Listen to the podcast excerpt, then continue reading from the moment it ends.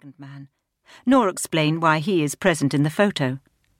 At the top of the clipping, a handwritten note reads N, Switzerland, summer 1971. Ashford, 25th of March 2007.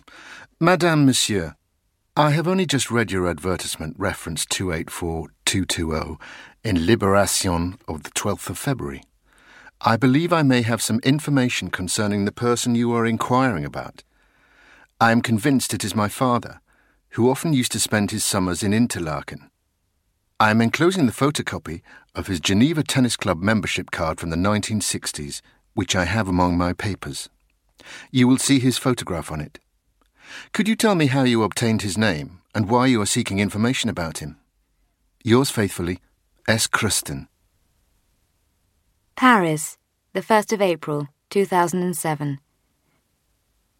Madame, Monsieur, thank you for your letter, which I was no longer expecting. It has been over a month since I placed the advert in several French and Swiss newspapers and the two responses I have so far received seemed fairly implausible, given the places and dates. Yours, on the other hand, leaves me in no doubt. You are the son or daughter of the P. Crüsten, whose name and photograph I found among my family's papers. The woman standing next to him in the picture is my mother, who passed away when I was three or four. Her married name was Natalie Hivert. I don't know her maiden name. My father rarely spoke of her. He died three years ago, and my adoptive mother, he remarried, has been in a nursing home for the past six months, suffering from final stage Alzheimer's.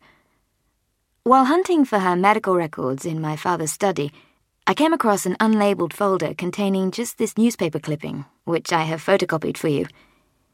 It seems my mother and the man in the picture, your father, competed in a little tennis tournament near Interlaken, and both won their categories.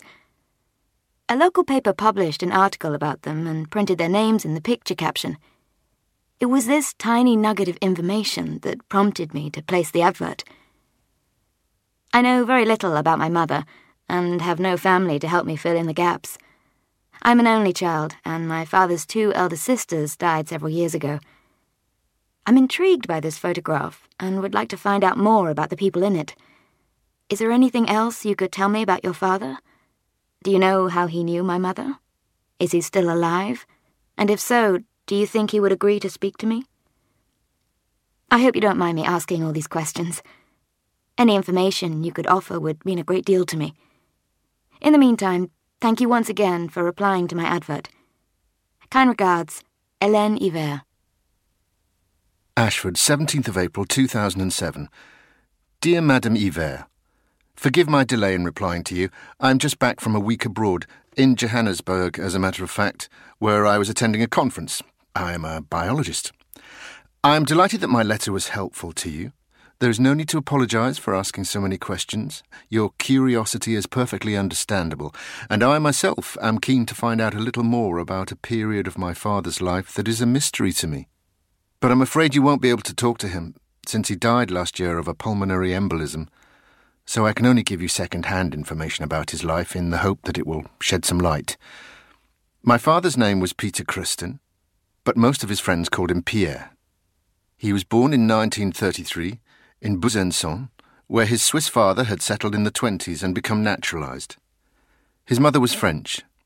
I never knew my grandfather, who died quite young of a heart attack, having founded a flourishing printing works. It's still there, Crüsten Accounting Stationery. My father studied chemistry to quite an advanced level, as well as being a musician. He was said to be a gifted pianist when he was young, but eventually he decided to become a photographer, much to my grandmother's annoyance, apparently. I know he was an army photographer during his military service, as I have seen pictures of him in the family album, posing in uniform beside his camera. After his military service, which he spent in Algeria, in conditions that were tough but could have been a lot worse, my father worked as a freelance photographer in Paris. Family legend has it that he spent some time at the Harcourt studio, but I don't have any evidence of that. He produced some impressive photos of the city in winter the stray cats of Père Lachaise among the frozen tombstones, the banks of the Seine covered in.